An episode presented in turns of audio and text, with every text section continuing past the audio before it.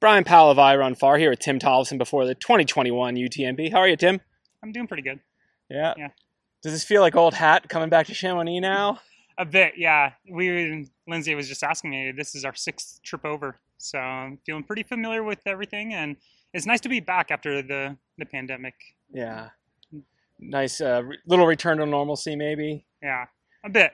I mean, it, it, it's strange, and you know, everyone being masked up in there um, through the town plaza, and there you can tell there are less people.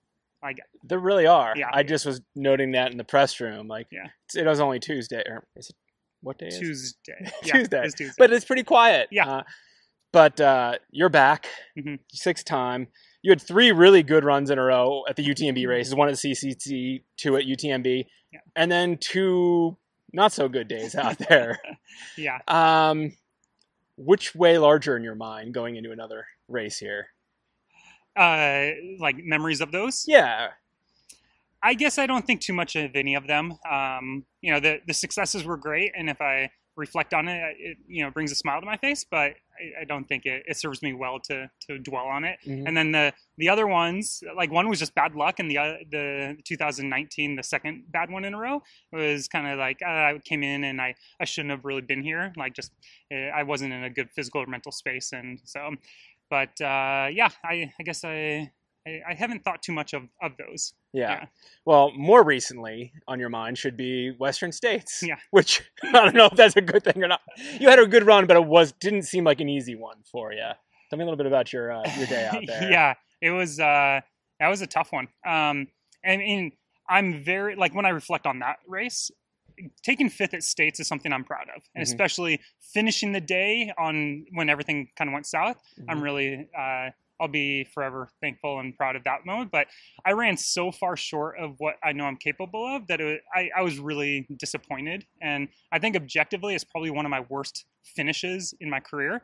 Um, so that was hard to sit with. But again, you know, I finished it, and and I think that uh, I learned a lot. And and I I wasn't not going to finish. Um, you never know if you'll get back to states, and I think the race deserves that. But it was uh, I, I definitely I left uh, Auburn feeling pretty down just because I, I knew I, I was so physically ready that I, I missed an opportunity to kind of strike.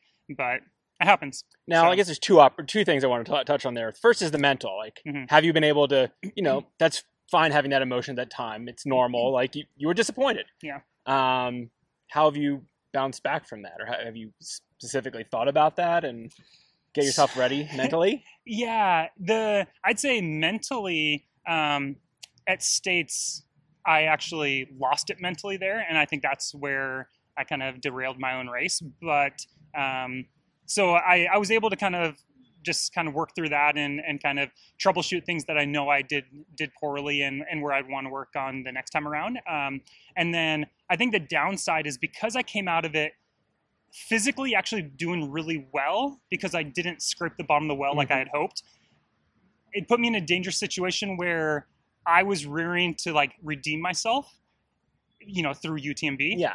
but I had to respect, and I didn't really that my body still went through a 17 hour day on tough terrain.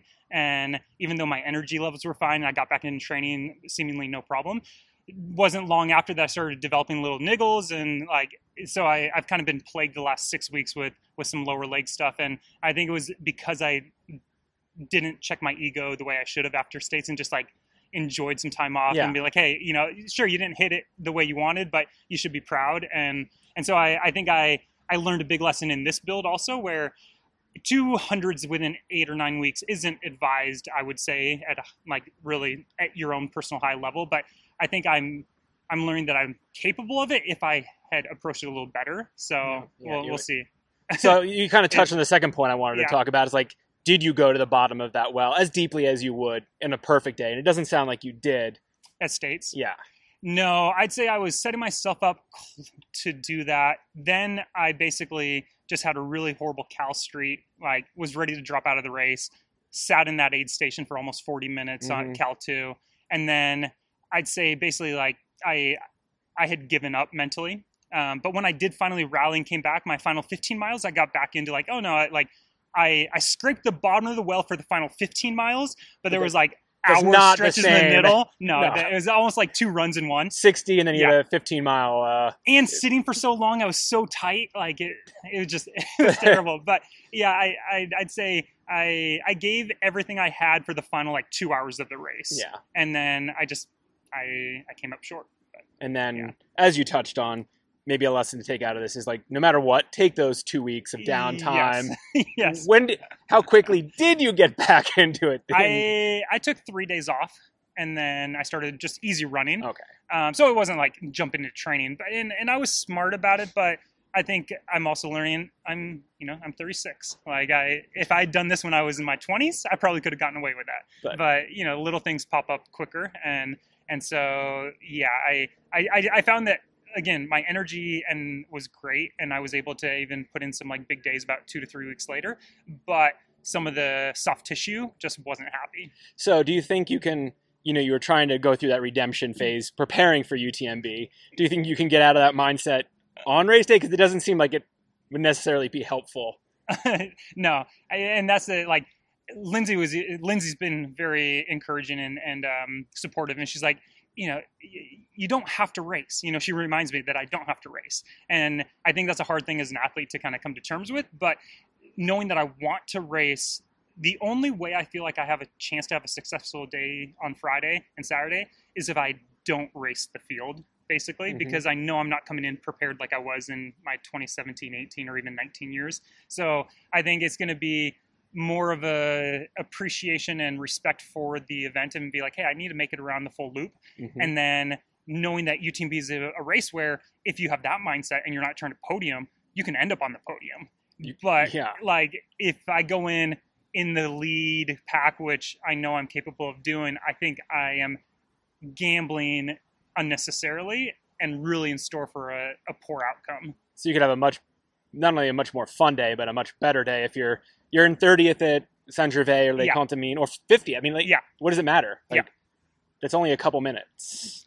yeah and and i think just given my physical state like you know i'm carrying a lot of fitness from states but i i haven't run longer than 24 miles since states Mhm. you know which maybe it's not a huge deal but i've never come into a 100 miler without having like a proper long run so you know there's kind of that like oh well this is going to be a a test of unknowns like i'm not confident i'm not prepared the way i normally would Mhm. but who knows maybe that sets me up for a, a good day So how do you check your your your your confidence, your ego? Like you go yeah like Uh, that's maybe show up to the start line 30 minutes late so that I can't even like, are you even 10 minutes late? Like, like yeah. So just roll out after everyone's left.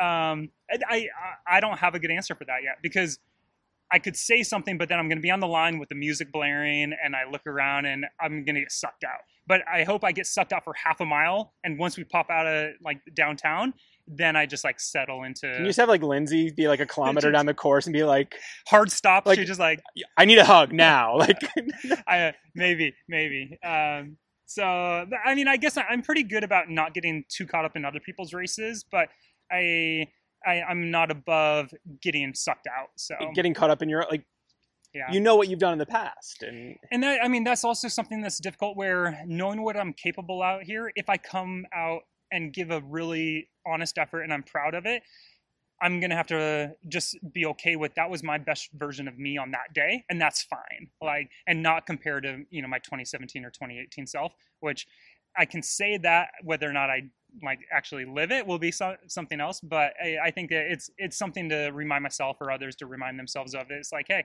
you can be you know your best on that day. You don't have to be you know your best day ever. the best day ever. Like, and and to give your best doesn't have to be that best day ever. well, like- good luck and I hope you enjoyed out there, Tim. Thanks, man.